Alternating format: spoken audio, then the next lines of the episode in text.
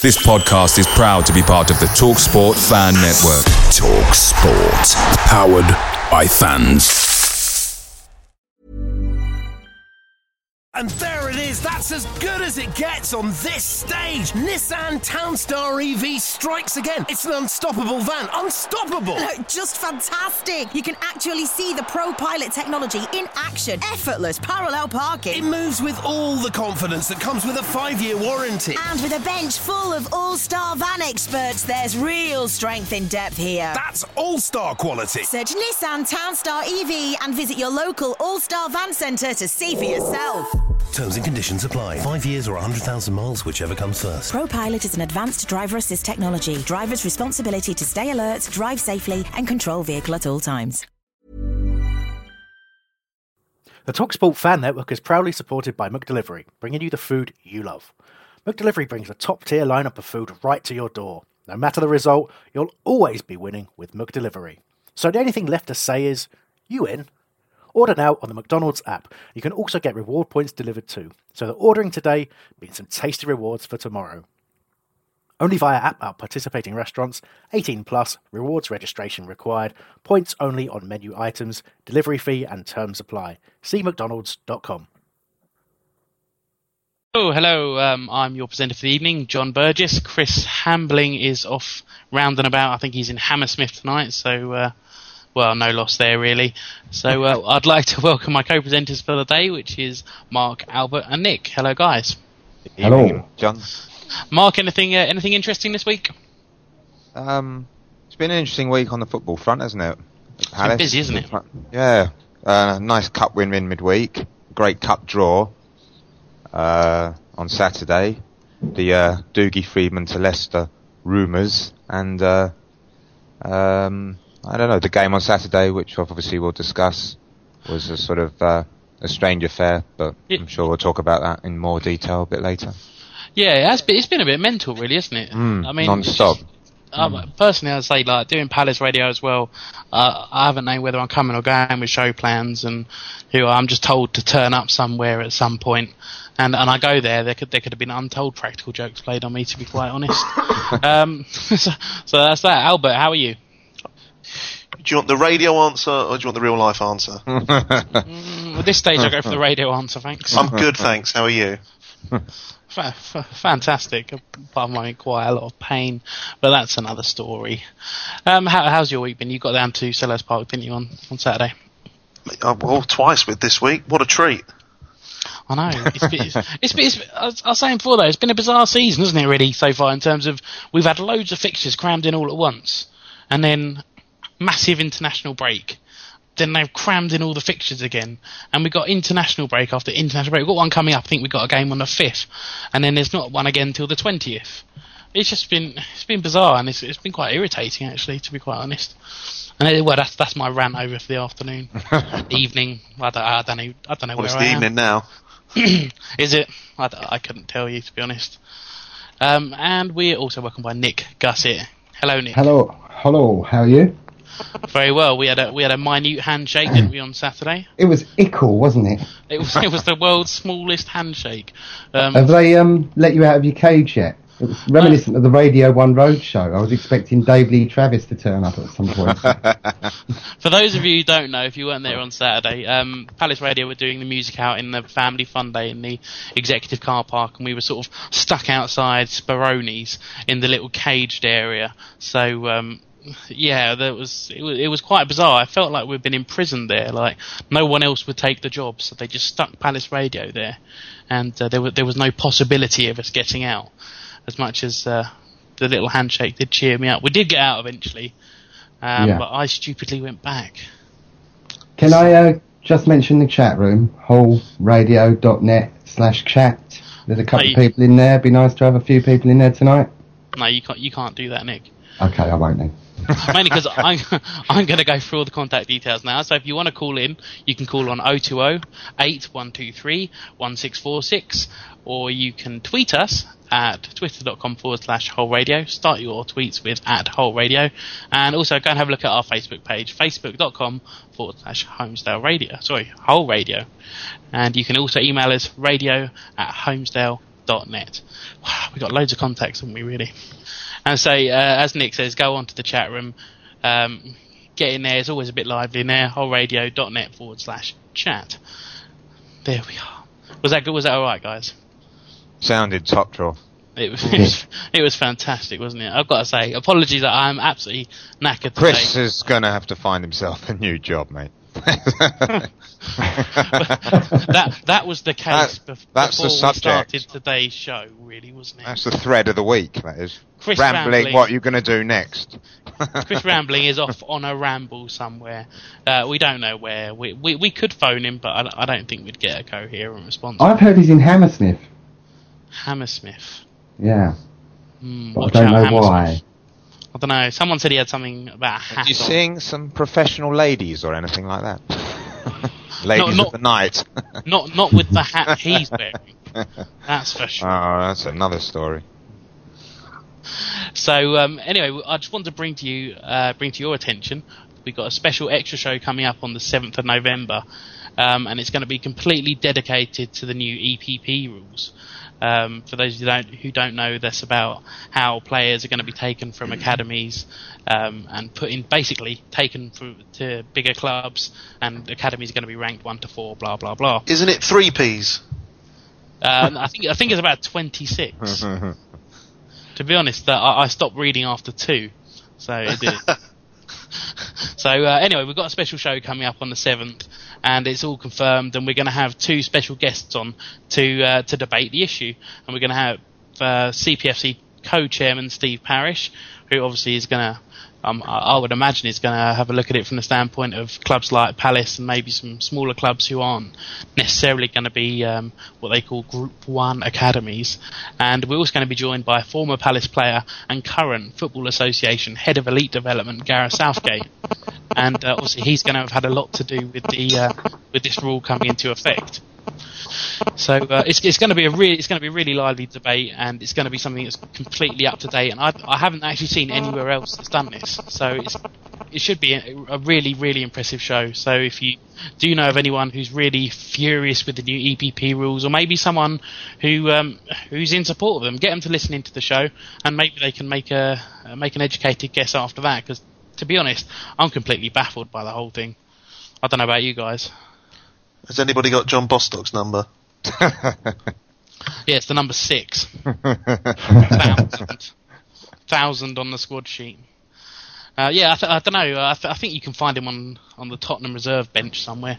If, I if- think it, it, it all depends, doesn't it, the old uh, EPPP, on uh, basically what your club is, you know? Mm. So uh, if you're like Morecambe and Hereford and they don't have a academy as such, then it suits them fine. But if you've got a good academy like Southampton, Crystal Palace, and so forth, then obviously it's going to affect um, the better academies more because we're not going to get and obviously, if you uh, support a good Man- return. Yeah, and if Are you blaming massive- Morecambe? Are you solely blaming Morecambe? No, they're just an we're example. not blaking, of we're not one of blaking anyone out, but we're not Or blaming. blaming even? Um, Yeah, have no, you put your teeth in, please? Into what? well, wherever Anyway. you left them. anyway, so now now we completely um, messed up that entire section. Um, do tune in and say it's going to be Tuesday, seventh of November, and it's going to be a, it's going to be an amazing show. I mean, if I can't get it on it, I will certainly be listening. That's for sure. I mean, it's it's just something that's really really current. I mean, we had on Saturday. Uh, did, did any of you notice the uh, the the little protest that the Holmesdale did? Unfortunately, it didn't gather much gather much speed. I think um, I'm not sure whether a family day was the right time to do it. To be honest, I mean, what's your ideas on that? How did it, how did it go at other grounds? Because it wasn't just Selhurst Park, was it? I heard there were there were 42 clubs taking part. Is well, I didn't correct? see anyone from other grounds um, in Selhurst Park either. So I think the other clubs must have done much better than us. Yeah. I've Yeah. heard. I've Um, I've I've seen nothing on it of um, nothing written about it. Nothing in the press. Nothing on the radio about it. Um, I don't know if any of the other lads have. Have you guys? Anyone heard Nada. anything? No. Seems like went li- down like a bit like a damp squib. I What agree with the, uh, the with the, the principle of it all, but it's just it was just the wrong the wrong think it's match the wrong to do time. it on. And I think it's also that it's it's the wrong way of doing it. I think while yes, the sentiment is correct, I think it'd be much more effective. I've seen on I think uh, on the Holmesdale and also on other websites about it, it maybe getting fans from all of the 72 league clubs together and march to the FA like we did with uh, with the, with the banks during the administration time. You know, that's how you get if you get that many thousands of people in one place. That's when people will sit up and take notice. If a couple of hundred fans in each in, in each ground around the country do something, t- to be honest, it's quite easily glossed over as much as you, you hope it wouldn't be.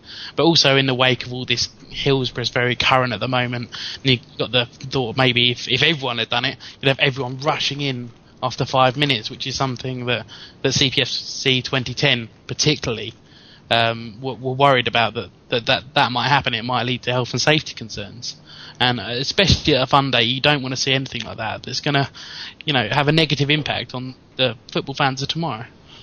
Yeah, John, um, Dweeb's just mentioned in the chat room that Ben Brower mentioned on Twitter about Cardiff fans walking out. So, I don't know. That's that's all I've heard about other teams, so Really? that's interesting, yeah. And Lewisham was talking about um, a tweet that Gareth Southgate did. I don't, don't know what the tweet said, he hasn't actually revealed it. But his kind of view is that's really rich coming from somebody who's come through the Palace Academy themselves. Well, th- see, Uh. that that's going to be the sort of like the the unnoticed side of this, and I really hope it's drawn to his attention that he, he came through our academy. Had he gone to one of the what's going to be grade one academies, would he have would he have made it as a footballer, or would he have been cast aside? You don't know, and I think I think that's the worry. I mean. Some academies like Palace, they take the extra care because it means so much more with, uh, to them as a club to get these players coming through because they can't afford the big, you know, transfer budgets and wages. So they have to produce their own players, and that's going to be taken away from English football. And that, that, that's the standpoint. And I mean, uh, to be honest, I'm I'm really hit up over the whole thing, far outweighing anything else that's that's going on in my life, which should take priority, to be honest. But um, it, it- it's an infuriating rule, and it'll be a, a really, really good debate on the seventh. So do tune in for that. Anyway, we're going to move on and have a look at some of the threads that you guys on the Holmesdale have posted this week. Um, it's going to be Palace related, obviously. So we're going to have a look quickly at the sort of Freedman to Leicester debacle. Mark, any thoughts on that? Well, it was. Um, I uh, I was completely. I was very surprised uh, that Leicester got rid of Sven so early in the season, with them only being a couple of points off the playoffs. Mm. So th- the first thing was that uh, the surprise at them sacking him so early.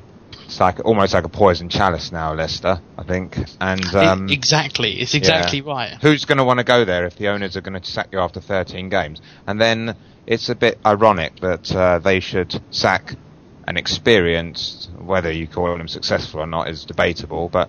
you Well, he has been. He's had some of the top yeah. jobs in the game. You know, he's Yeah. um, he was been Yeah. up at Man City. He's managed England. I mean, if you Lazio. get that far, Yeah. i- i- you know, if you get yeah. that far, you've got you've got to have something Notts about. County.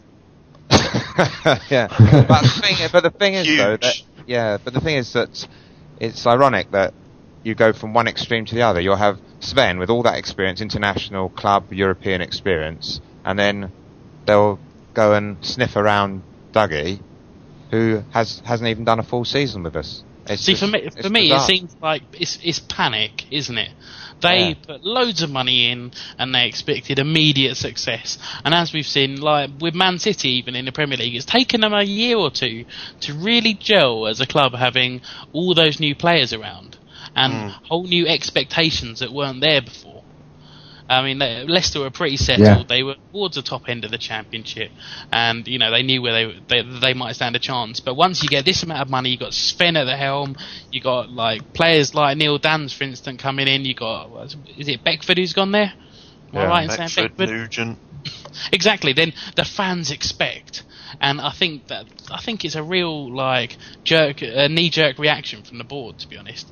And uh, I mean, any look, you said it's a poison chalice, and my opinion of that is that it is a poison chalice, purely and simply because unless you go there and get promotion this season, you'll be fired over the summer. Yeah. It's Well, it was interesting some of the things that were written. We were talking before the show about um, on the Leicester forums about about Dougie Freedman. and they were quite scathing about the, us as fans of Palace. Yeah, now Nick, Uh, you've had a look at that, haven't you? Yeah. Yeah, I even posted on there as a, a, a pseudonym, Nacked Gusset. Um, what, was the general feeling on there towards the whole? they were, it was it was like any um, any kind of um, chat board. There were a few people slagging Palace off, saying we're a tin pot club and what a load of rubbish, and others saying, oh, we don't want him, and um, you know, why Dougie Freedman? Somebody else said, oh, they don't they don't actually believe that he's coming until it's come across the uh, yellow ticker at the bottom of Sky News, and it's just they they they thought it was a load of rubbish really, the Leicester fans, and said they just wanted Toneshev back, please. The funniest uh, thing I saw there was um, uh, I had a quick brief look at it before we come on air, and um, one uh, Leicester fan just basically three words: worst week ever. so that was all he put on the on on the Leicester forum. So that But it could that, be worse, right? just all that. It could be worse. You could be a Brighton fan, so um, Yeah. so that, that's something. That, I mean, Albert, how would you feel? Like, um, I mean, Dougie's come out and said that he's not going, but how would you have felt had he said he was entertaining that idea if uh, CPFC 2010 had allowed Leicester to talk to him and he'd said mm, maybe this could be a big step up for me? Albert? I'd have been gutted, obviously, emotionally, and I'd have been shocked, to be honest, because, you know, Freedman's quite clearly got a, a plan and a project, and he always talks. I mean, he even said in his post match quotes that he tells young players to focus and concentrate on the job in hand. If, if he'd have gone, I'd have, I'd have been really, really shocked, let alone massively upset. But I was, you know, I'd, when I first heard the rumour, I'd have, um, I'd have put my mortgage on him not going, to be honest, and um, don't even have a mortgage. That's how confident I was. So. Uh, I'd, I'd have put someone else's mortgage as well on him not going. Yeah, definitely. I wouldn't have cared if he if he had done from that perspective. Well, I'd you- you more win some, lose some. going than losing are- someone else's mortgage. To be There are a lot of managers without jobs at the moment, like Dowie, people like that who might Well, want they, to they've mentioned Martin O'Neill, haven't they? Martin O'Neill's been thrown around want a a lot job, now. does it? Yeah. But there's people even like if they want to go high profile, there's people like Benitez who haven't got who hasn't got a job, you know.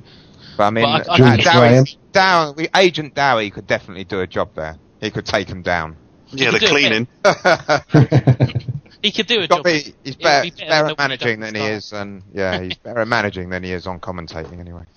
Yeah, that is not difficult. Though, really is. um, and obviously, the other big bit of um, news that's sort of come out this week is um, regarding the cup draw. Mark, reactions?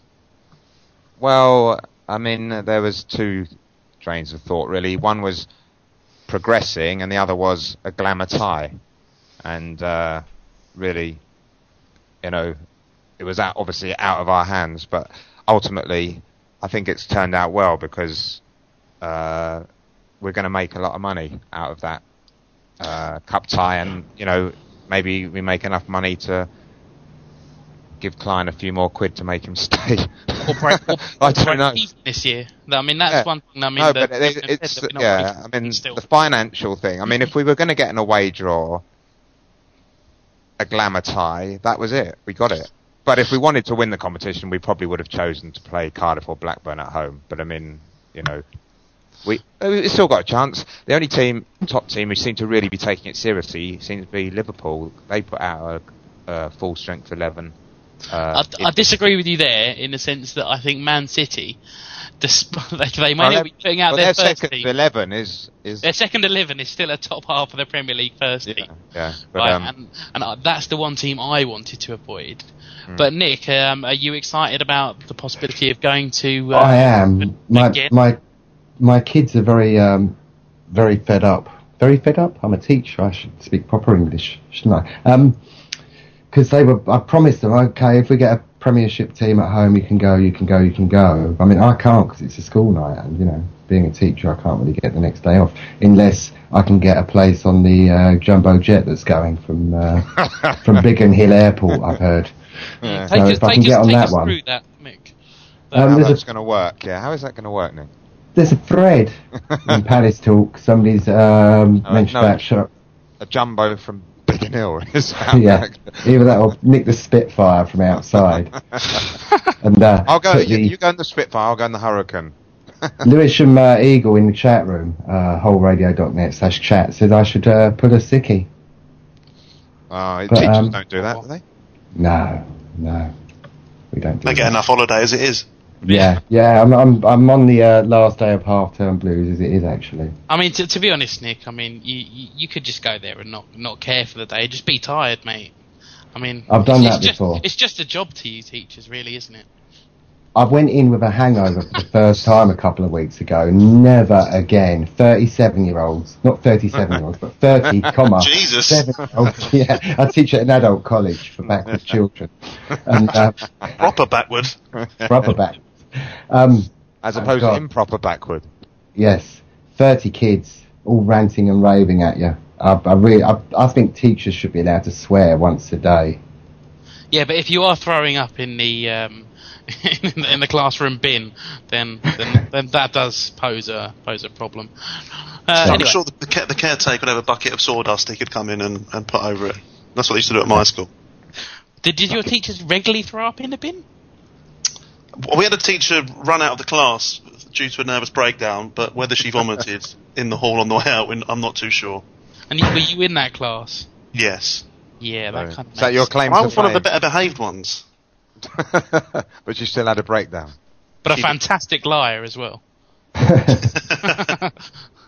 okay, so when we've had a look back at a couple of a couple of the threads. Um, if you have any other threads you wanted to talk about, Palace related, please, um, then do get in touch with the show. I mean, we gave out the details at the start of the show, and we'll do it again.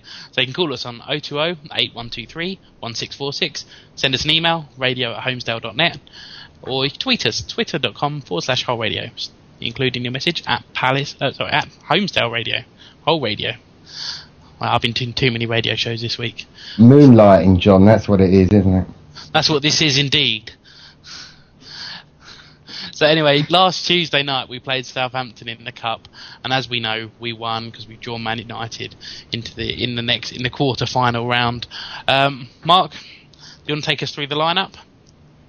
Yeah, it was. Um, he's pretty consistent, isn't he, Dougie, with his uh, with his cup with his uh, teams for the cup games. Uh, back four was uh, Klein and Moxie fullbacks, and McCarthy and Ramage were centre halves, weren't they? And Yeah. then um, midfield, Lewis, Lewis Price in goal, obviously. yeah, and uh, Parr Ambrose, Dikgacoi, Williams, and O'Keefe, I think, were midfield, and Easter played the lone striker. He did, he did quite well, Easter, didn't he? Really? I yeah, mean, I thought he had a good game. He um, he's probably one of his best games, I think, since he's been at the club. I mean, I, I'd say when like some of his performance early in the season, I thought it was a mixed bag. One game he could play really well, like he did in that Southampton game, and then the next time I saw him, I thought he was a little bit lazy. But it was certainly one of his uh, one of his better performances. I mean, Albert, you were there also. Um, what did you make of uh, Jermaine Easter playing up front alone? Because I was nervous about that going into the game, having Easter as a target man.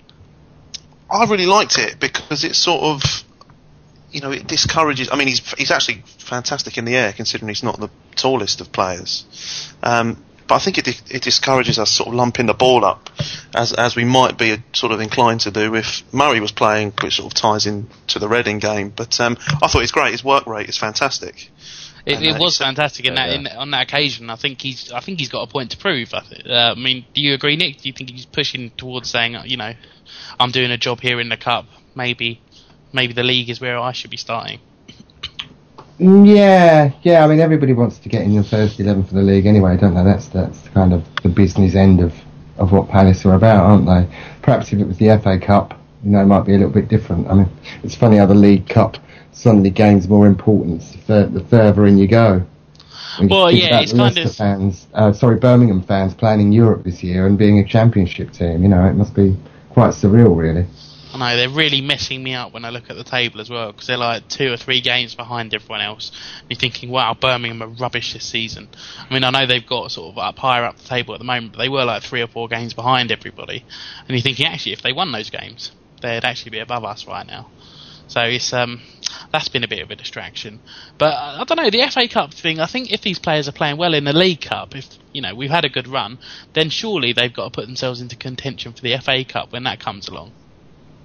Yeah, Yeah, I think uh, with Jermaine Easter, I mean, as the boys were saying, he he uh, worked really hard on on Tuesday night. Held the ball up really well, I thought, and his touch was good, and uh, he put that penalty away really well. And I think he must be quite frustrated at, you know, he must be knocking on the door, on you know Freedman's door and saying, you know, I think I deserve, you know, a place in the starting eleven. So it'll be interesting to see how things pan out because he's going for a bit of a lean spell at the moment, Murray. But uh, and Easter must be thinking, well, you know, when am I going to get my, uh, you know, when am I going to get my go? Especially when when Dougie plays this sort of four-five-one formation where when we're, when we're defending, we have five in midfield, and then when we're going forward, you know, the almost the, four wing- the front, wingers come in. Yeah, the wingers come into play. You know, so it's um, I think Easter will, uh, you know, I think he's going to get a, a chance sooner or later. I think he deserves it anyway. Yeah, I see. I quite like that formation. I'm I'm still not entirely sure it's the way to go at home. I know Southampton are a good team. They're on a high at the moment. They're sitting top of the league, and fair play to them for that. But, but Dougie must have known they were going to make wholesale changes, and they absolutely did. And they made 11 changes from the starting lineup, so it was a whole new team coming in. And I think I'm not sure that that was necessary. I think it was a bit too defensive, almost. Yeah. I mean, I know we need to be resilient, and then it, I mean the the tactics clearly paid off. But I was a, I was just a little bit nervous that we were a bit defensive on that one.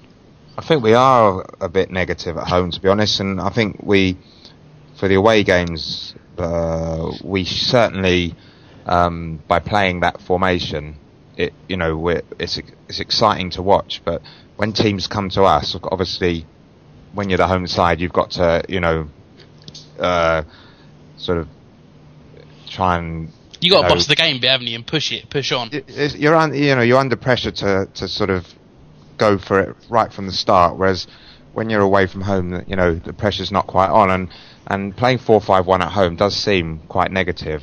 But you know it's But it's having said that, the players we put in it are very attacking players. I mean, the front four, as it were, of um, of uh, Williams, uh, was it Scannell, Zaha? Zaha, Murray. Scannell, Zaha, Murray, all that. The, I mean, on this occasion we had Parr and Ambrose and KG and Williams and Easter all bombing and forward. And I, th- I, I don't know. It just seems like there's not going to be that interaction between the holding midfielders, sort of like your O'Keefe's, your Jedinak's, Wrights, and going forward. I mean, that's something I'm going to come on to a little bit later, but that, that, that's my worry being at home personally. But uh, was anyone else as nervous as I was when Jermaine Easter stepped up to take that penalty? I- I Jermaine got- Easter. He might have been as nervous as you. Actually, you know what? I think he was probably the one person in that stadium who wasn't as nervous as me, because he put it away brilliantly, and he looked confident. And I thought this confidence, this could be, this could be misplaced right here, and I, I could barely watch it because I, I like having a regular penalty taker, Ambrose or Murray, taking the penalties. I, I always get very nervous when it's somebody else. I mean, it could have been Gareth Southgate. you know what? No, no it, it couldn't because he wasn't playing.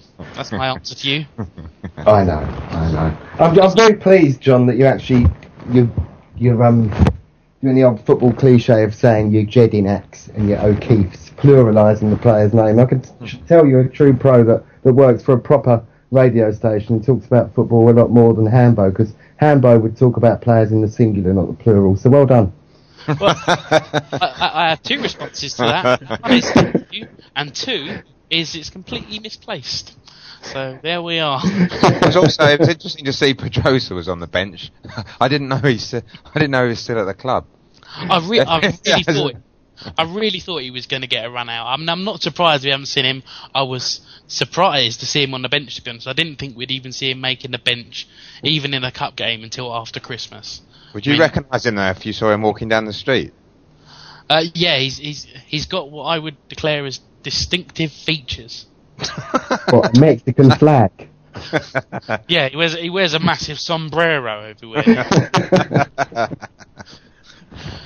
Then But um, uh, what- with two, Albert, what- him him and a couple of mates and the three amigos, is it? That's I see they, they they they hang around Conchitas. They're like a little gang. It's brilliant.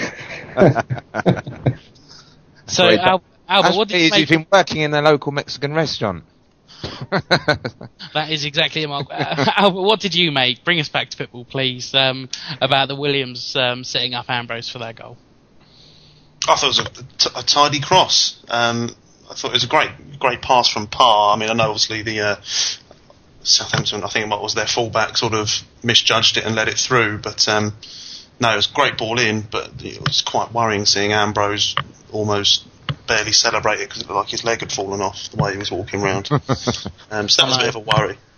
That that that was the uh, the cloud to the silver lining of the goal, really, wasn't it? That Ambrose had to go off at that particular point, and he was replaced by uh, Mile Jedinak, wasn't he? Um, obviously, Zaha came on for Jonathan Parr later. Sorry, yeah, he came on for Jonathan Parr. That's And very Gard- poetic.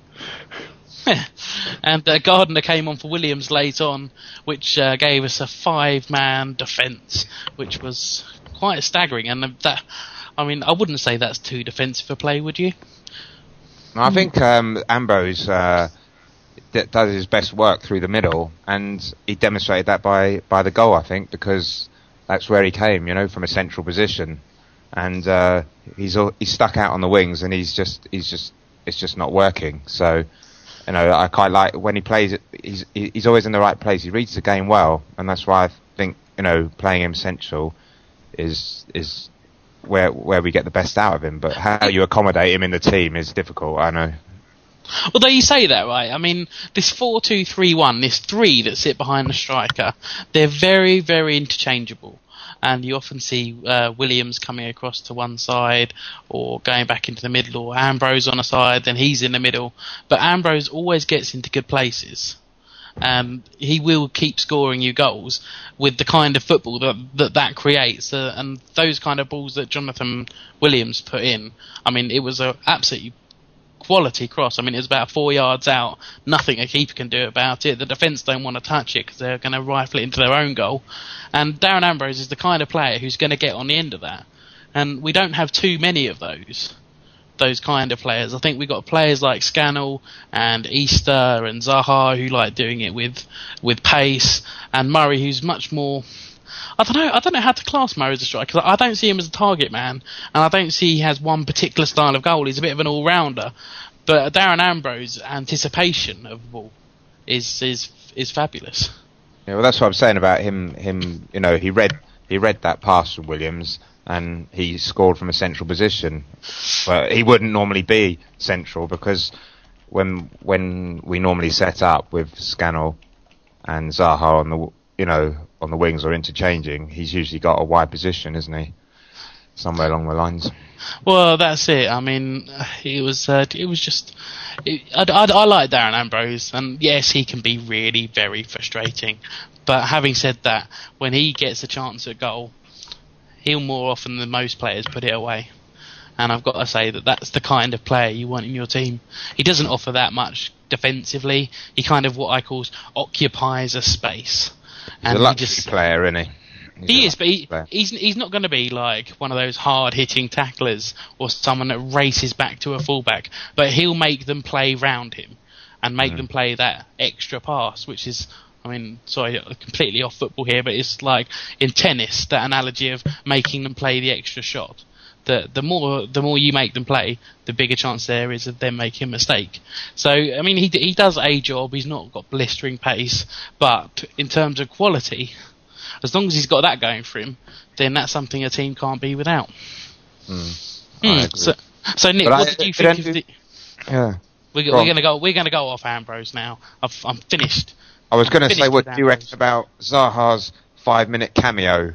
It was, and he's just too good for you, being sung by the Palace fans. To Well, that, Yeah. that was that Terrific. was just the highlight, wasn't it? Lex, really? it was brilliant, wasn't it? He's and and and it was true because they were getting very very angry with him, and I could almost feel him smiling at them as he did it. it was and almost just- like Dougie put him on just to take the pee, didn't he? Really, because you know he it, there was no reason for him to come on. Five minutes to go, we're two 0 up. He brings on Zaha, and he just takes uh, Mickey out of their fullback. It's just. But what better player if you want them to go and run it into a corner and hold it there? What better player than Wilf Zaha?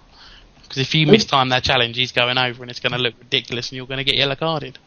Who did the, uh, the very good computer image of Zaha on the Holmesdale? They, they were obviously bored, and there was a great picture done in something like Microsoft Paint on one of the threads. It was a fantastic picture of um, just Southampton players lying on the floor and Wilf absolutely um, taking the mickey out of them. It was a fantastic, fantastic bit of art. I think one of my seven-year-olds at school couldn't have done better, really. But I, I don't know if haven't any of you seen saw that, that. but, but I, I, I must now find it. Obviously not right this second, but Yeah. I Answers will on do a later. postcard. Hmm. Well, it was like a combined um then. Um, so Nick, what did you think of the atmosphere on on the evening? What of Southampton? Well, I wasn't actually there, so um, it was quite. Oh, Uh, the acoustics were good in my bathroom because I like to listen to Palace Nick, Nick in the you- bath. you- Um, shut up now. can I ask you how um how Danny Butterfield what what sort of reception he got at the game? I Very good. he- I thought he was a bit ignored, to be honest. I think everyone was so down in the dumps that Jose Fonte wasn't there. I mean, the, ev- everyone knew that Butterfield was there, and when he was named in the team, everyone was like, "Oh, he's in the team." And I said, "Well, it's okay as long as he's not playing up front for them." Because I don't know a defence um, anywhere in English football or world football that could uh, could overcome the Danny Butterfield strike sensation that he is. So there's your answer to that one. Um, Albert, what did you think of the atmosphere? Uh, It was a bit subdued, but you know it was a Jeff and cold Tuesday night, so um, yeah, it I think, I think we were a Southampton bit a good number with them, didn't they? They bought a couple of thousand. Yeah, they, I thought it was a good turnout from them, but uh, you know when you're top of the league and on a bit of a run, you know you might make that extra trip that you wouldn't normally do, especially with the um, the likelihood of getting a big a big draw in the next round. You know. Mm, I, ju- I just have to think, like, I mean, it's something we spoke about um, the other day with someone, and they said, oh, it's because Southampton are flying high. But in a League Cup match, does it really make that much difference if you're flying high? I don't think we'd have taken that many to anywhere um, in our league for a League Cup match. I mean, what do you think about that, Albert? Yeah, I, yeah, I, I think you're right there. To be honest, that's what I'd say.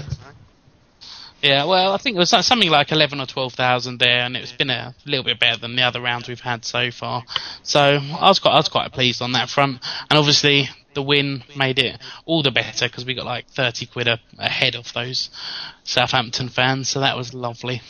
Is that what they had to pay? Probably, I'm just, I have no idea to be honest.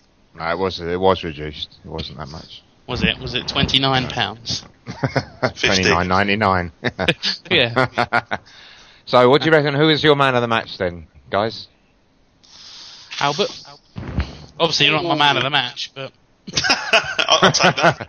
Albert, were you playing? yes, I, yeah, I was. Uh, who was the man of the match? I'd say he is Antonio Pedroza. I I was quite impressed with. I think Williams just edged it, and it was nice to see him win a penalty that involved getting, you know, touched. So uh, yeah, set- he set one up. Yeah, he set one up and he won a penalty. You know, so Say controversial, not really. Um, Nick, correct. Nick, your man of the match. Against Southampton. Um, Yeah, I guess Get with it, Nick. Get with it, mate. from the, sorry, I've, I've just been cut off the call, just rejoined. Um, listening to the commentary, um, it sounded like um, Williams. Williams, Mark. Yeah, I'd agree, but I'd like to say uh, uh, give a special mention to a couple of other players who I thought had great games, and that's Stuart better not- O'Keefe you- oh, you brought and up Lewis my the Price. match. Can't Lewis believe Price. you brought up my man of the match. and uh, Paddy had a great game at centre half. So I thought Williams wa- was probably man of the match. He edged it, but those three, Paddy, Stuart Easter as well, yeah. and Lewis Price, had great games. And and Easter had a good game, yeah. But uh, Stuart O'Keefe particularly, yeah, I was impressed by him. Yeah, well, he I've, got. He I'd got stolen your thunder. you have stolen my thunder. He was my Sorry. vote for man of the match because I'm just, uh, to be honest, I think I'm just really impressed with Stuart O'Keefe. He gets no headlines, and to be honest, he does a really unglamorous job in the centre of midfield there, and he does it very effectively and very maturely for a player of his age. I think he's only what about 20 or something. Um, if that. And we've got two players in him and Marrow who are both young and can both do this role really, really well. And that bodes well for the future if we can keep hold of those two. And obviously, we've only really just signed a pair of them. So there should be a good few years to come, and they'll be certainly given the likes of Jedinak and Wright and KG a run for their money in the centre of the park over the next 12 to 18 months. Well, it'll be interesting to see whether Dougie picks them because for the home games, we're almost sort of setting up the way we are away from home. he only made one change on Saturday to uh, the team that um, he put out against Ipswich the previous week, and you know, I just find that we are a little bit defensive. But if you have people like O'Keefe and Marrow, you you've got more attacking midfield players rather than KG, Wright, um, and uh, um, uh, I don't know, down. Craig Harrison. Another one. I've just Mark had a break. Dennis. I've just had a breakdown. I've just had a break. No, with, with um, uh, Williams or Ambrose, depending who's playing, you know. But um, Yeah, I mean, would you uh, would would you guys think we'll keep the same team for Man United, or will, do you think we'll need to put out a first team if we want to progress? Chance of progressing to the semi-finals because obviously, no matter who we put out, this is going to be a, a tough game against a, a Man United reserve team. I think um, we should. Um, it's it's a difficult one because we should uh, perhaps keep the same team because they're the ones that have got us this far. Um, but on the other hand, I don't want Man United seeing our brilliant players and um, then try and snap them off us. Well, that yeah, it's kind of a catch twenty two, really, isn't it? But I don't know. All I know is that I'm glad that I haven't got Dougie's job as much as I profess to know all about his job all of the time because I'm I'm right on everything that comes to Crystal Palace. But maybe maybe you guys want to, uh, the listeners want to phone in and tell us about whether you think we should keep the same team for the cup. And you can do that on 020 8123 1646, and that's charged at a local rate and will come out of your bundle. If you haven't got uh, a phone, for some reason you live in a cave, and but you do have email, you can email us radio at holmesdale.net. Or Albert, you've turned into a machine. It's always Albert, isn't it? It's I just Who. fucking love Doctor Who. He really, I tell you what, right? He really, really loves his Doctor Who. Um, yeah, so if not, then you can tweet us at Whole Radio, and that's on twitter.com forward slash Whole Radio. Or maybe you just like to go and have a chat about it with some other Palace fans. Um, sounds like one of those dodgy adverts, isn't it? You can go to wholeradio.net forward slash chat for the chat room. Uh, talking of the chat room, John, um, few people are saying, Dweeb saying don't change a winning team, but he also goes on to say that the team does seem quite interchangeable anyway. Um, Russ UK agrees with Dweeb. Um, and a couple have said uh, that Parr was their man in the match against Southampton. Thanks, Lizzie. I mean, Nick. That's fantastic. What, Lizzie did he call Green. me then? Lizzie Green. Oh, right, yeah, like- sorry, yes. I'm better looking. that quality show on telly, yeah, that quality football highlight show. I miss Yeah. Lizzie. I miss Lizzie because I don't watch the Football League show. If was anyone. That was hilarious when she read out that um, clowns thing, wasn't it? Oh, I watched that Yeah. back again on YouTube the other day. Absolutely gold that was, wasn't it? Poor old Dizzy Green Hughes. Who would do that to a fellow Palace fan? I'm, I'm, I'm disappointed and slightly impressed all at the same time. We should get her on the show and ask her about it, shouldn't we? That's not that's not a bad idea actually. Bad idea. Mikey, Mikey, please please take note of that. Yeah, Mikey, wake up. We we do need to, we do need someone to read our texts and emails out actually. I could um, be like Keeley on Palace Radio. You are nothing like Keeley on Palace Radio. That is for sure. Is she good looking? Um, I'm, I'm, I'm going to leave this particular conversation there for reasons that have only been known Professional. Professional ones. Hmm, something like that, Mark. Yes. Have you got a picture you could post up on HOL ever? Um, And there it is. That's as good as it gets on this stage. Nissan Townstar EV strikes again. It's an unstoppable van. Unstoppable. Look, Just fantastic! You can actually see the ProPilot technology in action. Effortless parallel parking. It moves with all the confidence that comes with a five-year warranty. And with a bench full of all star van experts, there's real strength in depth here. That's all-star quality. Search Nissan Townstar EV and visit your local All Star Van Centre to see for yourself. Terms and conditions apply. Five years or 100,000 miles, whichever comes first. ProPilot is an advanced driver assist technology. Driver's responsibility to stay alert, drive safely, and control vehicle at all times.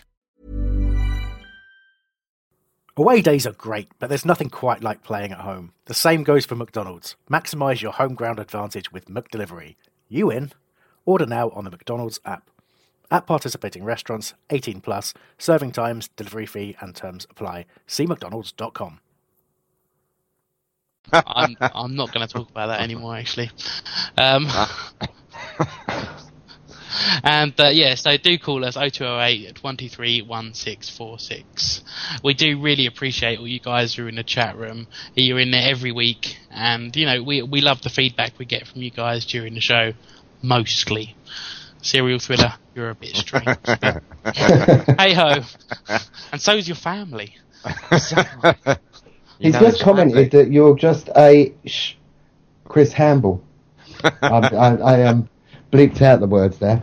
Oh no, that was Lewisham actually. Sorry, not not Serial. all I can say is that that's the nicest thing anyone's ever said to me. So Yeah, thanks but for um. Hambo Hambo has never complimented us like this, says Lewisham.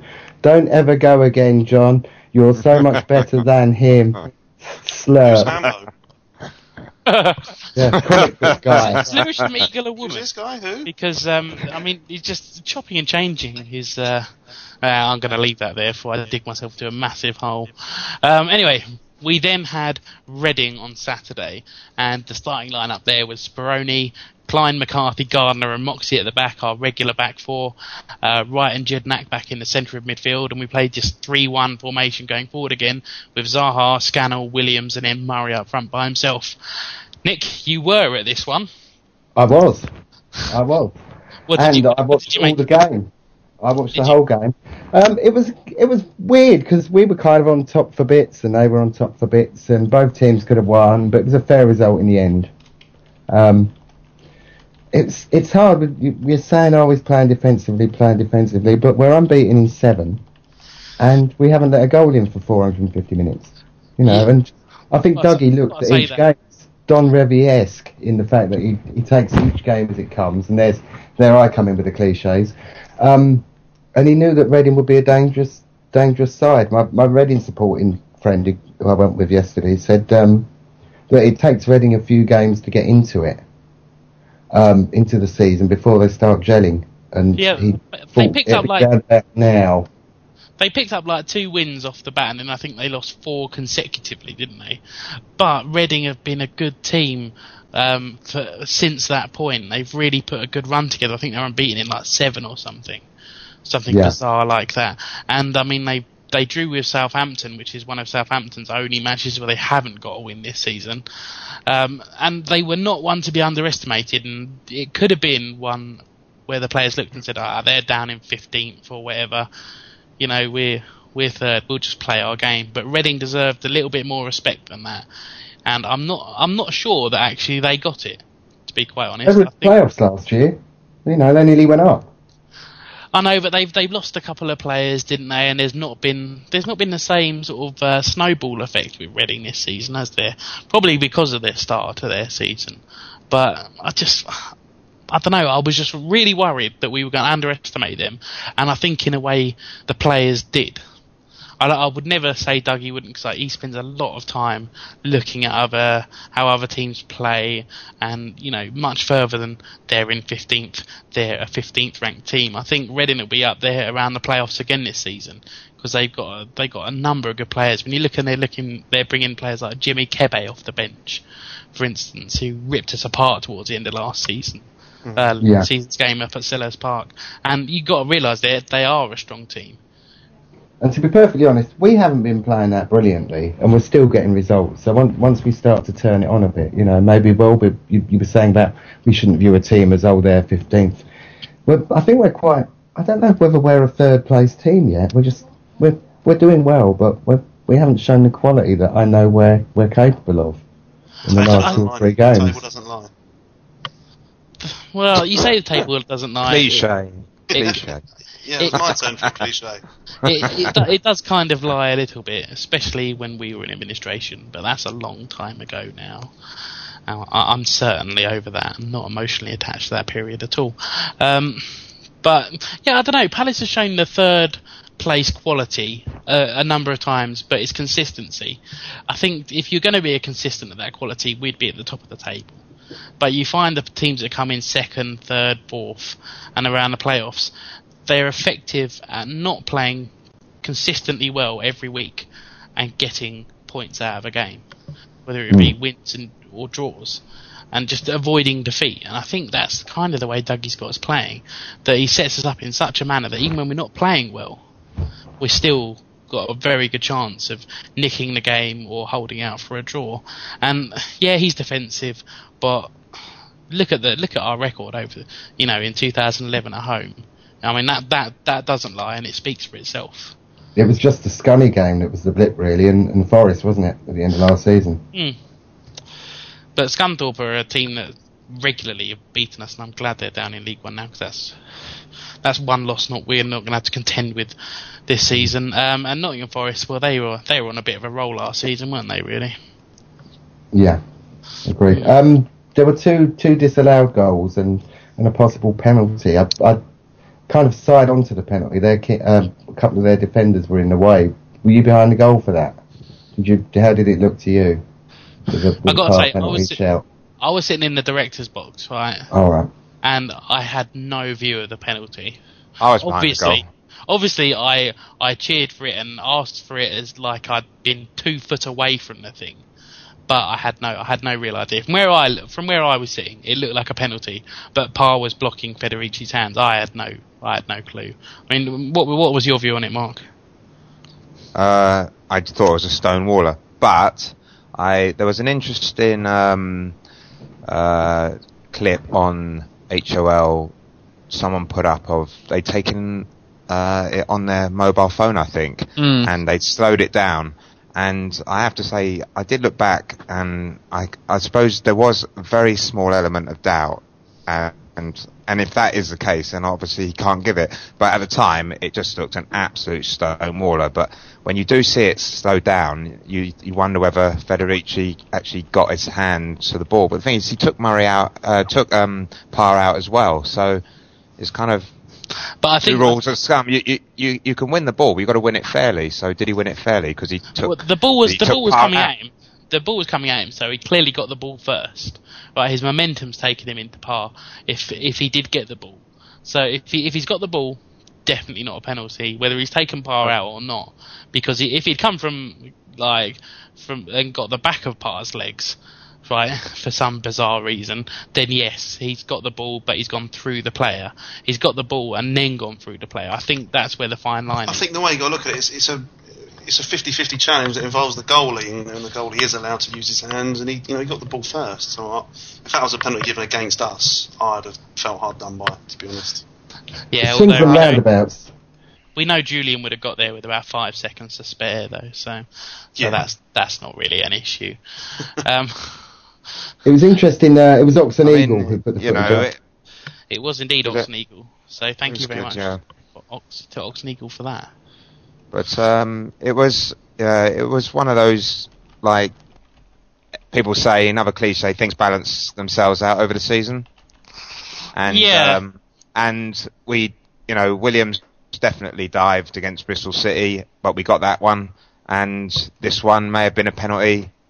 I thought it was a penalty at the time, and we didn't get it. So Mm, six or yeah, half dozen of the other. You know I what I mean? at real Win pace, some, we, lose some. we're sitting there debating over um, over slow mo replays. The referee's just got to make that that decision. If he thinks the keeper's got the ball, he just has to go with that. I mean, from where Talking of refs, it was. Uh, It was. A, I think I- it was a rare, it was a a- good decision in a poor performance from the referees that day.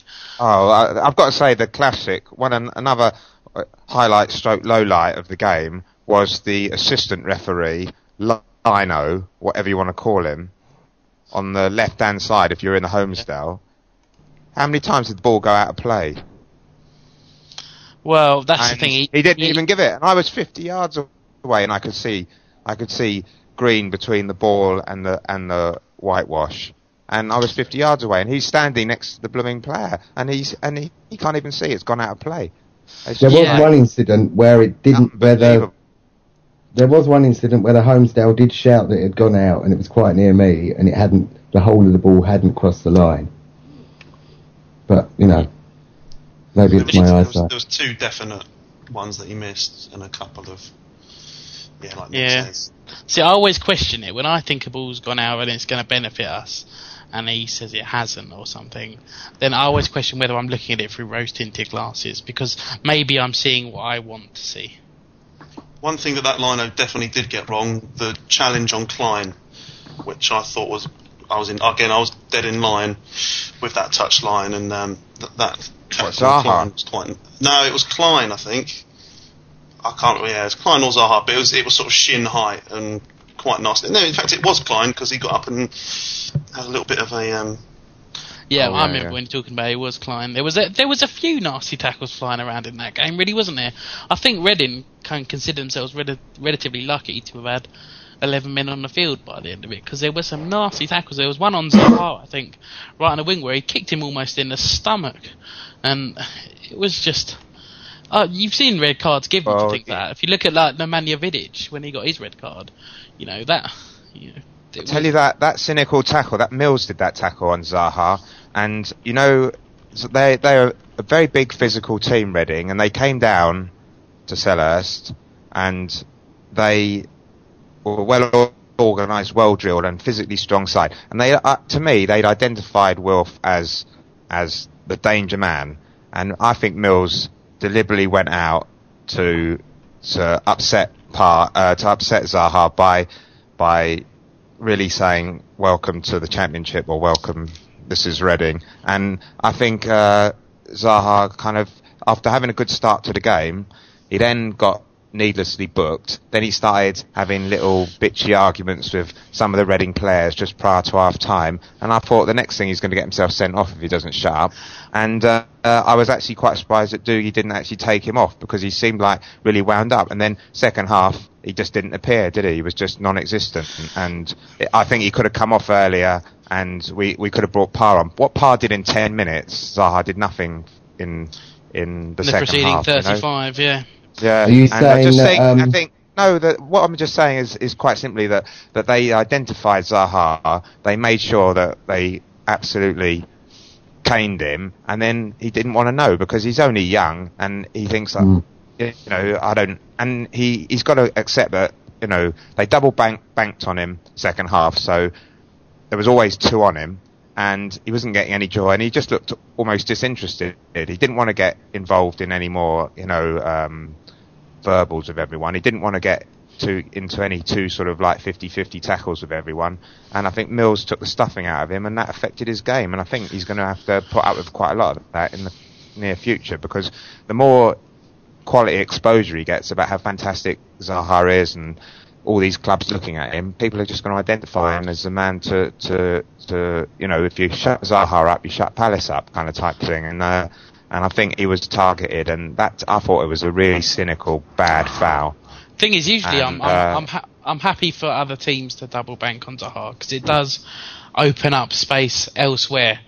And nine times out of ten, we've got the quality to break down that a defence that's got two players on on Wilf with with the rest of the team. I think my one abiding memory from the whole match is um, is Sean Scannell's first touch was appalling on Saturday. It just Glenn, yeah, Glenn Murray's wasn't good either. it wasn't. We No. just I, I- there was no cutting edge about us. It wasn't. It wasn't. You just think they're tired? polished think performance. they're tired, the players? We've been playing two games a week for since the season started. I mean, maybe they're a bit knackered. I don't know. No, It because looked a bit lethargic. It looked a bit lethargic, though, didn't it? The performance. It it did a bit, and I think I think much of that is due to Reading. They're say a physical team, and that maybe doesn't quite suit Palace. I don't know. They uh, they like to pass ball, ball around other teams, and they just were they were getting quite quite well shut off. I, I think it was just one of those games where it just didn't click, just didn't go right. But to be honest, if we come out of a game like that with a point against a good team in Reading, then you got to hold your hands up and say, well, we didn't concede, and Yeah. um, you know the unbeaten run continues. Yeah. Do you not think, though, the, just uh, on that? Go on. Sorry, Adboy in the uh, chat room.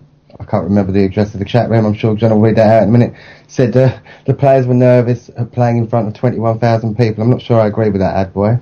But um, yeah. Does anyone I thought think that'd be else think that, that that the tackle on Zaha kind of like ended the game for Zaha for him? You know, he kind of I like thought him getting booked ended the game for Zaha, and I think Dougie should have pulled him off an half an hour at half time. Paul oh, dear. Because what I don't what I don't understand is if if you get the fullback booked and you're someone as talented and as skillful as Wilf Zaha, then once you've got him booked, then the bloke can't touch you. The next time he fouls you, he's off. So he should have used that to his advantage. I And know, he but should have I- taken, taken Mills on and taken him on and made, drawn the foul and drawn the foul and kept. And Mills would have had to either just make sure his tackles were spot on or just let Zaha go. And that's the thing about Zaha. He, you know, he gets everyone to to fall around all over him or trip him up or he gets past them, whatever. Draws the foul, they get booked, and then that's that's his light to to destroy the bloke because they can't, you know, they can't do anything, you know, and they've got a, they're they're on a card and that's his opportunity. But he he just it just didn't happen in the second half, and I, I don't I- know. Dougie should have taken him off a lot earlier. I think. I He think lost so. his because track, didn't he? I think that when when Zaha starts getting frustrated, the edge goes from his game. If he knows that he's really got the the beating of someone, he's he's unplayable because he will raise his game. The confidence he has at that point is is quite staggering, and he's got skill to go with it. But he has he has to be in that mindset. If he's not in that mindset, then I think he he can get a bit frustrated, and that's when we see things like him uh, lash out at other players. You know, like, like he did away to Portsmouth last season.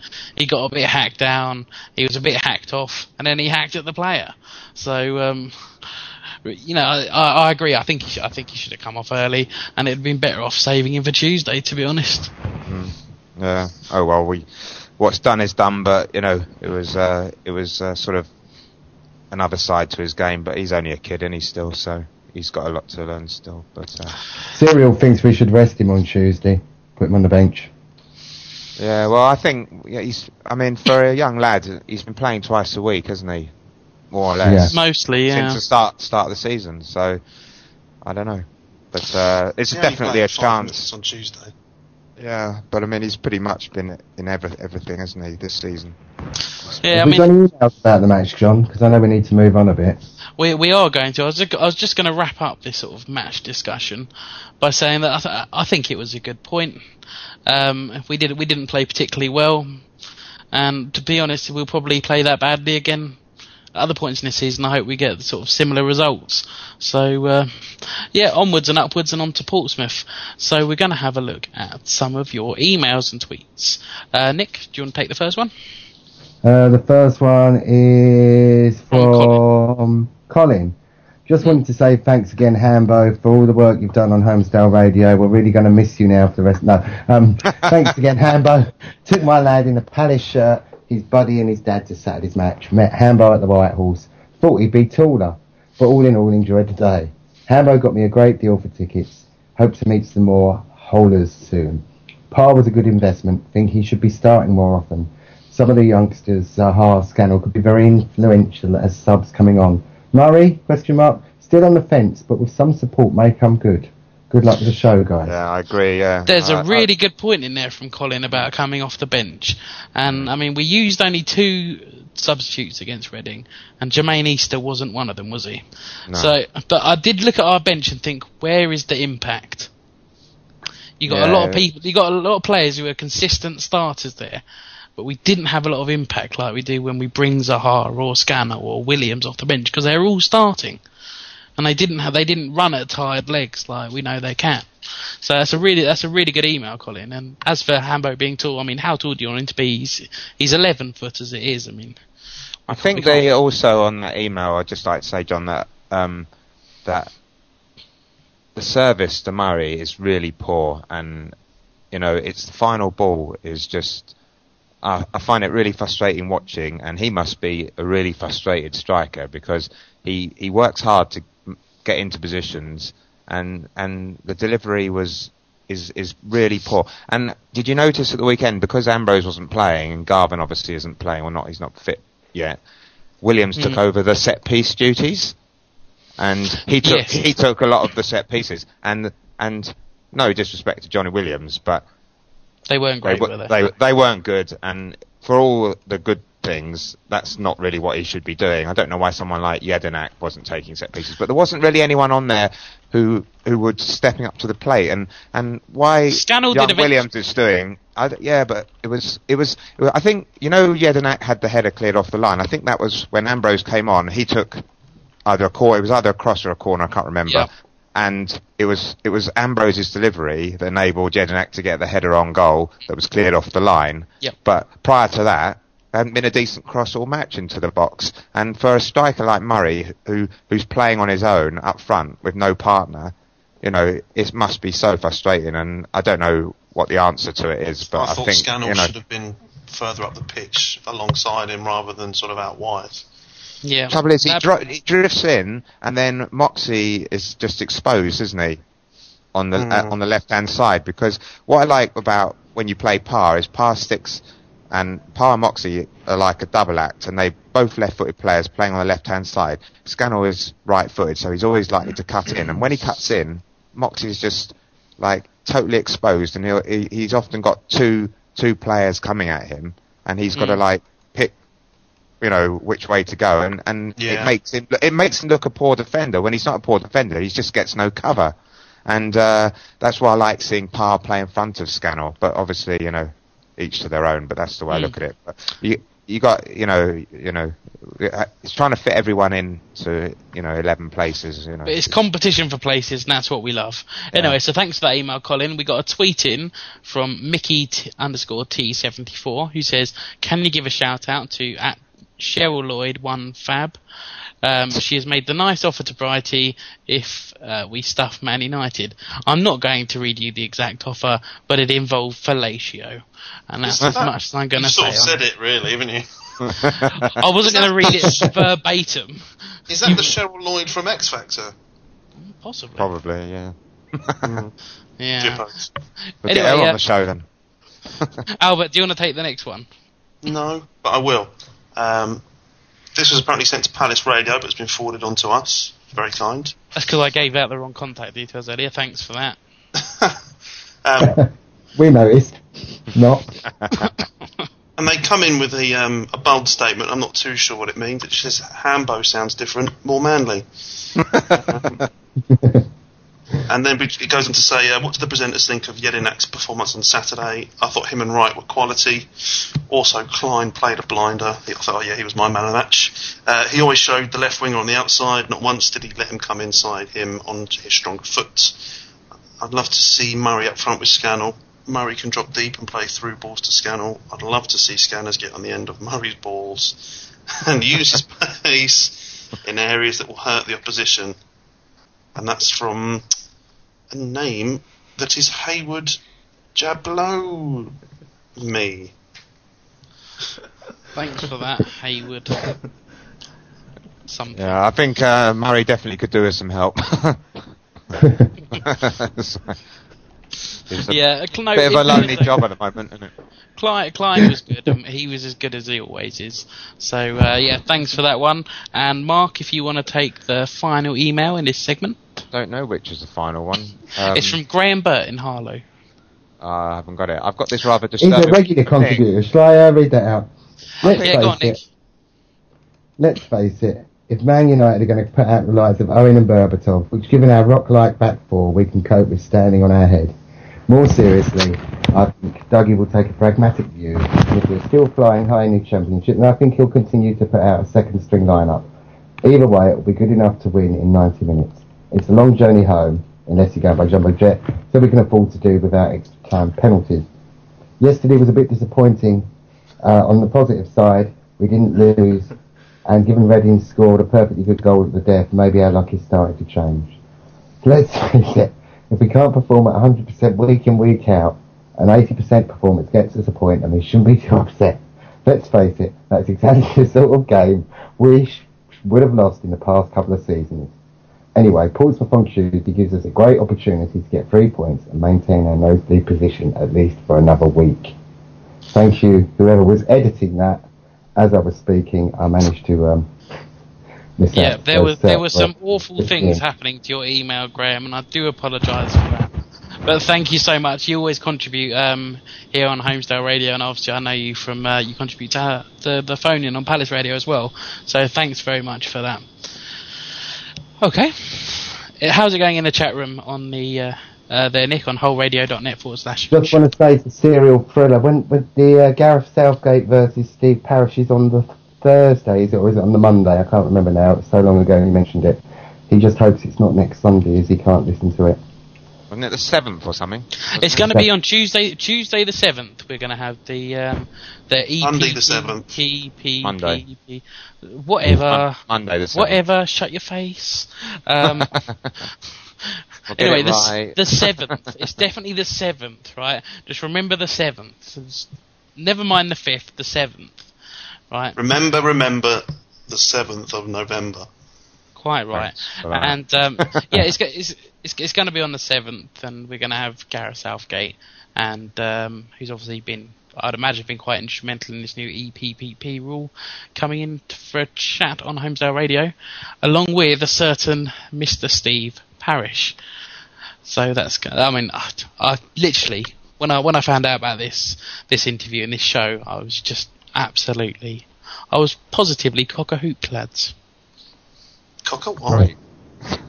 Judas Southgater, according to Dweeb. We should call him now.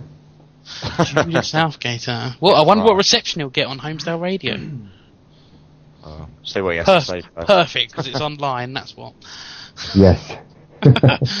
right, guys. So obviously we got on Tuesday night. We're gonna have yet another match. I just can't believe how many we've got at the moment. Um, but, and we're going to be entertaining Portsmouth at home.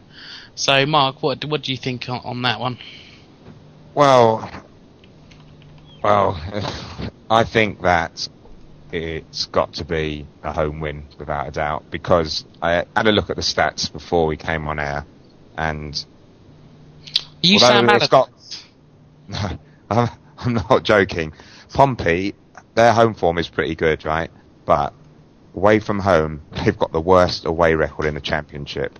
Played seven, won none, drawn two, lost five. Do you, do you know that that's actually Oh. really interesting because I looked at the stats before the Reading game because I'm also Sam Allardyce and because he loves Sad, sad Allardyce. Yeah. Yeah, he loves his stats. But Reading, their home form has been atrocious this season, and their away form fantastic. So, um, hmm. They're on a run of five straight away defeats, Portsmouth. So if we don't bury them, That's an away win then. shame on us. Yeah. Yeah, I know it's a kiss of death, isn't it? Well, let's let's hope death. we make them six to their stomachs then. Well, yeah, well, players they've got. I mean, uh, they've got no manager for a start at the moment, so that helps. Um, they've got first team coaches Guy Whittingham and Stuart Gray, I think, in charge. yeah, Um, they do indeed. They Up still front, that they've, tip that rings uh, the bell. yeah, he'd probably be in the cherry trees. Ugh. He was last season. Making Uh, everybody think it's time at the bar, even though it's only seven o'clock. they um, yeah, they lost three one on Saturday to Derby, and uh, Derby have been all right though this season. In fairness to them, yeah, they're they're having a good season. Well, they are. Uh, players to look out for. Well, they've got ex uh, Palace uh, Hayden Mullins in midfield, haven't they? Oh. Um, Long lost Hayden got- Mallet. Yeah, Hayden who, and then um, Dave Norris, not a bad little player. It's Plymouth Ipswich man, and up front they've got uh, two or three Varney, Kitson, and Jamie Ward. So nothing uh, amazing. Varney's Is their Kanu top still scorer. I don't think so. Because no. he's got to be pushing 60 now, hasn't he? He he is still there. He he really he genuinely is still there. And yes, he is pushing 65 actually. I think, but no one actually knows that. So The only, anyway, the only Nick, thing I hope for on Tuesday is that the people on the turnstile get that bloke with that sodding bell on the way in, because that's the thing I hate about Portsmouth, is that sodding bloody bell going on all the way through the game. I keep thinking it's playtime, you know what I mean? It's hmm, that- that's that's quite that's quite a rant up there over the um. that bell, and it bell. reminds me of when we were winning, how many seasons ago, when uh, Paul Merson was playing for them, and uh, we were 2 0 up and got beat 3 2. How long ago was Yeah. that? 2001 or something, I think that was. Was it? It, it was quite Yeah. a long time ago. Freedman scored one of the greatest goals I've ever seen at Selhurst Park that day. Yeah. Um, Serial Thriller, uh, interesting comment in the chat room, nothing to do with Portsmouth, but he's, he's just noticed that with no Hambo in the chat room, there aren't any girls in there tonight. the chick magnet, eh? Yeah. Maybe that's where he's gone to Hammersmith. I think Hambo may have a few extra profiles on the homes Holmesdale, given his moderator status. Yeah. Uh, I think it's all a conspiracy, to be honest.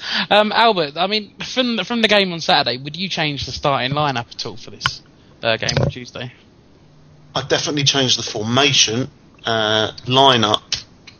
I would, yeah, I'd like to see Scannell further up the field, and I think give Easter a go. Give Easter and Scannell a go in the league up front. You know, M- Murray can always come on if if it's not working, and yeah, I just I. Just what about the midfield though? Because I mean, obviously we had a great midfield away at Ipswich, didn't we? Um, with KG, Jedinak, and Wright all playing as like a holding three, and that that that seemed to work very well. I mean, and then we've gone back to this. Um, I think away from home, I'd be, in, uh, you know, I'd, I'd be interested in seeing that. At home, like you say, they've got a terrible, terrible uh, away record. So I think we, we, you know, we should concentrate on our game and who we want to put out, you know, our best eleven, and you know, hopefully, you know, I'd like to see a three-one. I think we can. Um, that's certainly not an unreasonable ask. I'd like to see another clean sheet, to be honest. But cause I, th- I think the longer we can keep this little roll of clean sheets going, the better, to be quite honest. Um, anyway, so Mark, any thoughts about Tuesday's game? I'd like to. I thought Parr. I was really impressed with Parr. Just a ten minute cameo performance on Saturday, Mm. and I was impressed with him at Ipswich. And I think uh, I'd like to see him start uh, on the left side of midfield with um, with uh, Moxey at left back, and then I'd quite like to see Scannell on the other side and Zaha rested, and maybe, as you say, give Easter a chance up front. I've got Uh, to say, I would like to see Zaha playing because although he did get sent off, wasn't it, last season um, away at Portsmouth, he did half give them the run around, didn't he? He he absolutely tore them apart away from home, and I think his pace against that that back lineup, they're not going to be able to cope, especially low on confidence, as you say, from their poor away performances this season. I think it's one of the games where he definitely should be starting out. I'd be I'd be more keen on giving Ambrose a rest, to be honest. I think I, I would much prefer to see a proper four-four-two. Parr and Zaha, I think, on the wings, I think would be a nice. Yeah, that's how I would go. Probably with uh, Wright and Jedinak in definitely, midfield. yeah, yeah, definitely down the left. I think Parr should should play and uh, play in front of Moxey because they just link up well. And uh, there's no reason why Scannell couldn't switch, or even Zaha could start or and come off, or Scannell could start or come off. I don't Mm. know. I think the other thing, the other good thing with every Parr, though, week. you, you were saying earlier he's a left-footed player. He is a left-footed player, but he um, he's also got a very very good right foot. He's often said that he uh, he he can use both feet equally well, and that off going forward as well as defensively, that offers a lot because it makes you a lot less predictable. If you see Wilf like well Wilf Zaha on on the left hand side, you know he's going to cut inside. If you see Moxey, you know he's going to go outside. But Pie, he's got, he can go either way. Would you play Williams on uh, on Tuesday night? I think he's it, No. he's he, he's better coming off the bench. I really I think do. I think at his stage in development, it's too much. He's played the last two games because he played the cup game, didn't he? Yeah. And then he played Saturday. I'd give him a rest. I think Portsmouth's the kind of opposition where I would hope we have enough, where we don't need to overwork Jonathan Williams. I'd play Parr on the left, leave Williams out just for this game, and then, um, as you say, you can pick. I'd, I'd bring KG back. I think. I think we missed him on Saturday. Instead And, of uh, instead of Jedinak, all right. Well, I don't know really. I mean, that's uh, that's Dougie's problem. we we just debate it. Well, we don't have to pick, we don't have to tell the players or pick the team. So How, uh, how is it he, on he your can fence decide. there, Mark? Sorry, How is it on your fence? on my fence. Yeah, you're Um, sitting on the fence on that one, aren't you? Yes. No. Well, I mean, I, I don't know. I mean, it depends. You know how how he sets up and and what his game plan is. But um, you know, that's just. Uh, I I don't know how. I mean, Jedinak is slightly more attacking. KG slightly more defensive. Uh, you know, I don't know. You know, it's uh, it's a hard call. They- Hmm. they- no, no way- one, no one deserves to be dropped. So it, it's We're, just- we're going to find out in the fullness of time, anyway. So, uh, I'd Albert, like we know we know you, you we know you want a three-one. So we're going to move on to predictions quickly because I'm I am aware we're we're overrunning slightly, but um, you you've gone for three-one, Albert. Nick, prediction Tuesday. Um, we're due to hammer someone. If if we can get Garvin playing, I think we'll we'll be up for a five 0 We are very we're due to absolutely bloody hammer someone. That is and I a bold Portsmouth statement. the one. Mark, anything as bold as that from you? No, I think a comfortable 2 0. That's Mm. how I see it. Well, I I reckon. I don't know. I would. It wouldn't surprise me to see a two 0 to be honest. But just to be a little bit different, I'm going to go for three 0 Because I, I think if if Portsmouth been that poor away from home, then really, you know, with the quality we've shown at home this uh, uh, this year, then we really should be looking at taking them a bit to the cleaners. And someone who agrees with me on three 0 is um, at Palace Stats, who and all of these guys sent in their uh, their predictions on Twitter. I think earlier today. So Palace stats went for three 0 um, thirty eight went for two one to the Palace, and then C- at CPFC Brad at Stu YM sixty nine at Gary one two three and at Dwayne underscore Pipey all went for two 0 and at Doug uh, Dougie Smon Dougie's Mon. Dougie's Mon. He went for nil nil. What's that, what's wrong with you, Dougie's Mon? Nil nil. No, fair enough. If you're right, then you are you are king, mate. Because um, that that that's quite a prediction. Two nil nils in a row in this league is um, hmm, certainly Is that the um, competition there? If you get the, the person with the most predictions wins something at the end of the season. Is that right, Mikey? A day out with you. Something. Yeah. They get to join Hambo in Hammersmith later in the season. They get to empty my vomit bin at school. That is Lovely. Anyway, we've got a couple more. Um, got a couple more. Oh, they get a shirt, don't they? Something Win like that that. competition, they get a shirt. We got I a think couple. they- Ne- next season's Premiership shirt. Mm, what are they gonna? Yeah, okay. There's just one more thing from the chat room about the Pompey game. They're, they're, they're asking in the chat room if we can get, rather than the crystals at half time, if we can have the fox out on the pitch again and the eagle, Kyler, just to see who'd win, the fox versus the eagle at half time. Much better than on me shed, son, anyway, I reckon. Um, I, I, I would put that to uh, to the powers that be. However, I don't fancy the fox or the eagle. So, no. Oh, There we are. My Yeah. my unlimited power is quelling you all in wholeradio.net forward slash chat there. So uh, we got a couple of emails to finish. I'm going to read this one because it mentions me, and it's from one of my favourite favourite emailers, which is Wilma Fingerdo. Thank you very much. Wilma. it says, "Good show, fellas, and John." Thanks. That's I hate you. Um, David Wright had a stormer sat uh, Saturday. The guy was uh, sliding in hard on all the Reading midfielders. Hmm. Also, Murray's movement was top class. He was constantly, second time using this, pulling off at the far post. Ref was us- as usual pony, and I'd like to see balls deep into their end. That, that's not even possible.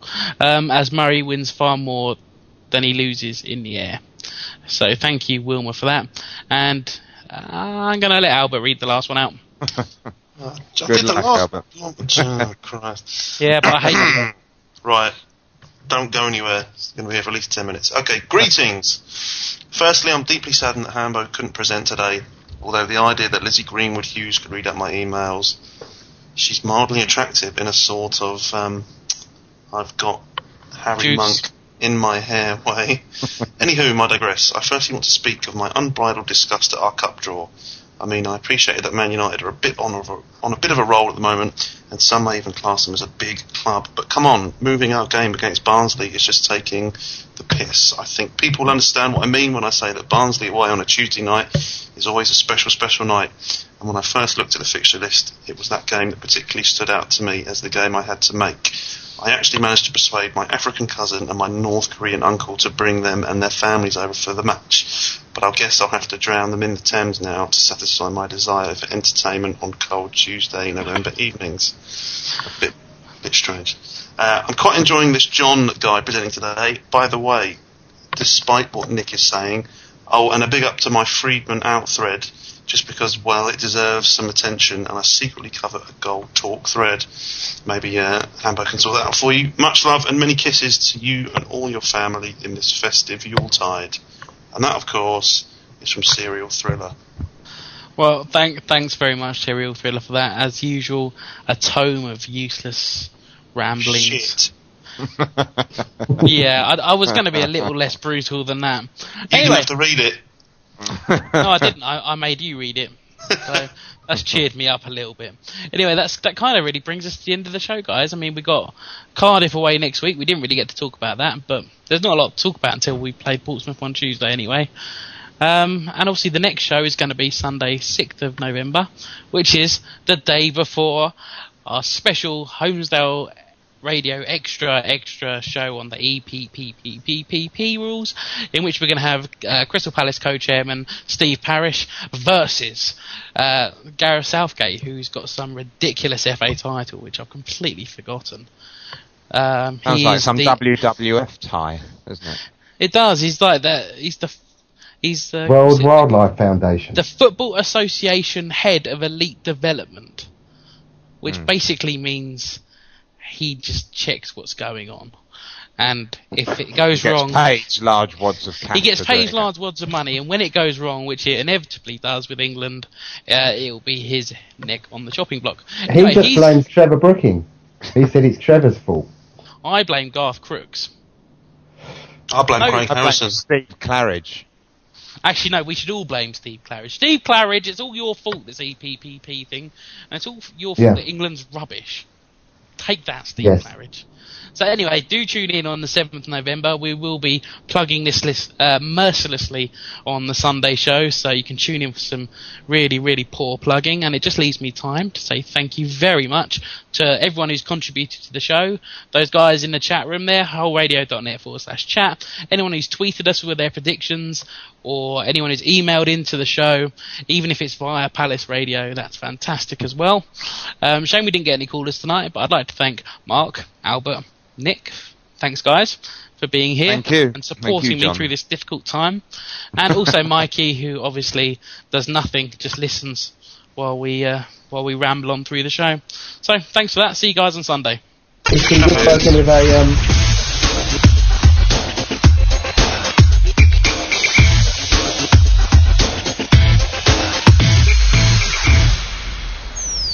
Uh, drinking, smoking, gambling, and then um, drinking, smoking, gambling, and then um, drinking, smoking, gambling. Can I just say as well, one of my highs of the season is getting getting interviewed by a pissed radio presenter. To Pierre Bayer, Pierre Bayer, Pierre Bayer, Bayer, Bayer, Queen's Park Rangers. I just f***ing love Doctor Who. It's the 90th minute. All your mates around. You've got your McNugget share boxes ready to go. Your mate's already got booked for double dipping, and you steal the last nugget, snatching all three points. Perfect. Order McDelivery now on the McDonald's app. You in? At participating restaurants, 18 plus, serving times, delivery fee, and terms apply. See McDonald's.com. And there it is. That's as good as it gets on this stage. Nissan Townstar EV strikes again. It's an unstoppable van. Unstoppable. Look, just fantastic. You can actually see the ProPilot technology in action. Effortless parallel parking. It moves with all the confidence that comes with a five-year warranty. And with a bench full of all star van experts, there's real strength in depth here. That's all-star quality. Search Nissan Townstar EV and visit your local All Star Van Centre to see for yourself. Terms and conditions apply. Five years or 100,000 miles, whichever comes first. ProPilot is an advanced driver assist technology. Driver's responsibility to stay alert, drive safely, and control vehicle at all times. This podcast is proud to be part of the TalkSport Fan Network. Talk Sport. Powered by fans.